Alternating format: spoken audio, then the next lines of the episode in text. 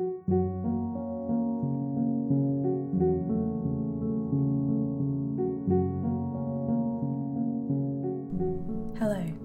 I'm the Witch in the Woods, and today we're reading The Riddle by the Brothers Grimm. Once upon a time, there was a prince who had a sudden desire to travel around the world. He took no one with him but a faithful servant. One day he came to a great forest, and one evening fell he could find no shelter, he did not know where he would spend the night. Then he saw a girl who was walking towards a little house, and when he came nearer, he saw that the girl was young and beautiful. He spoke to her, saying, Dear child, can my servant and I find shelter for the night in this little house? Oh, yes, said the girl in a sad voice. You certainly can, but I do not advise you do so. Do not go inside. Why not? asked the prince.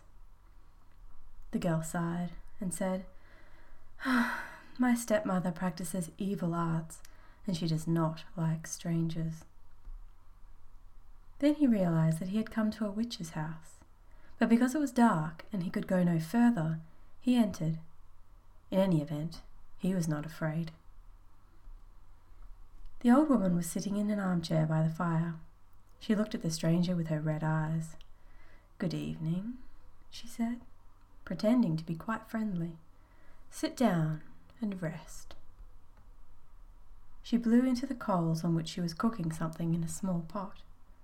The daughter warned the two to be cautious, to eat nothing and to drink nothing, for the old woman brewed evil drinks. They slept soundly until early morning. While they were getting ready to leave, and the prince had already mounted his horse, the old woman said, Wait a moment. Let me give you a farewell drink. While she was getting it, the prince rode away, and the servant, who had to tighten his saddle, was there alone when the wicked witch came with the drink. Take this to your master, she said. But that instant the glass broke, and the poison spilled onto the horse. It was so strong that the animal immediately fell down dead. The servant ran after his master and told him what had happened. However, he did not want to abandon his saddle, so he ran back to get it. When he reached the dead horse, a raven was already sitting on it, eating from it. Who knows if we shall find anything better today, said the servant. So he killed the raven and took it with him.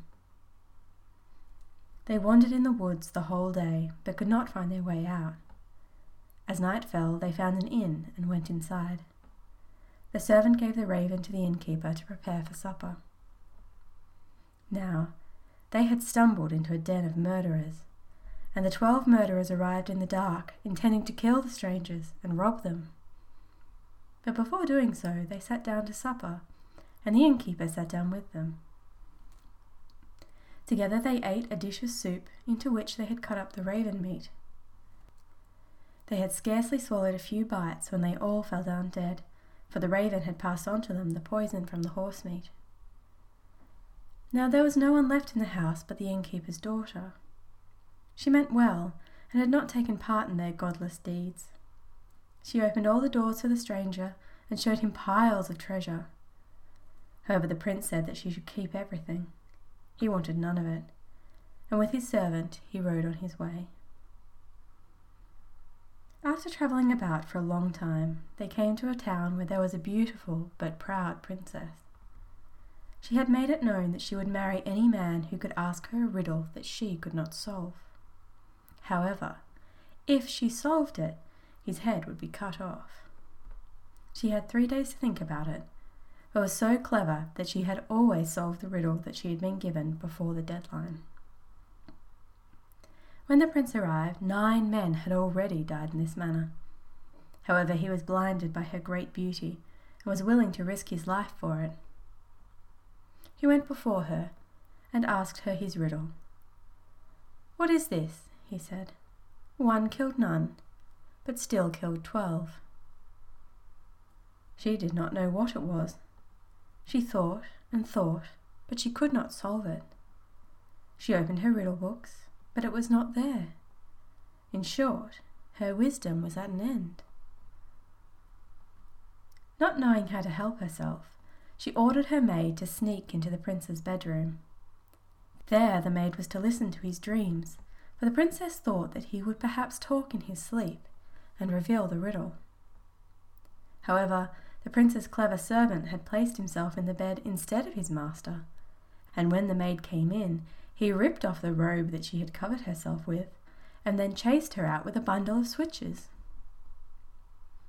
The second night, the princess sent her chambermaid, who was to see if she would be more successful in listening.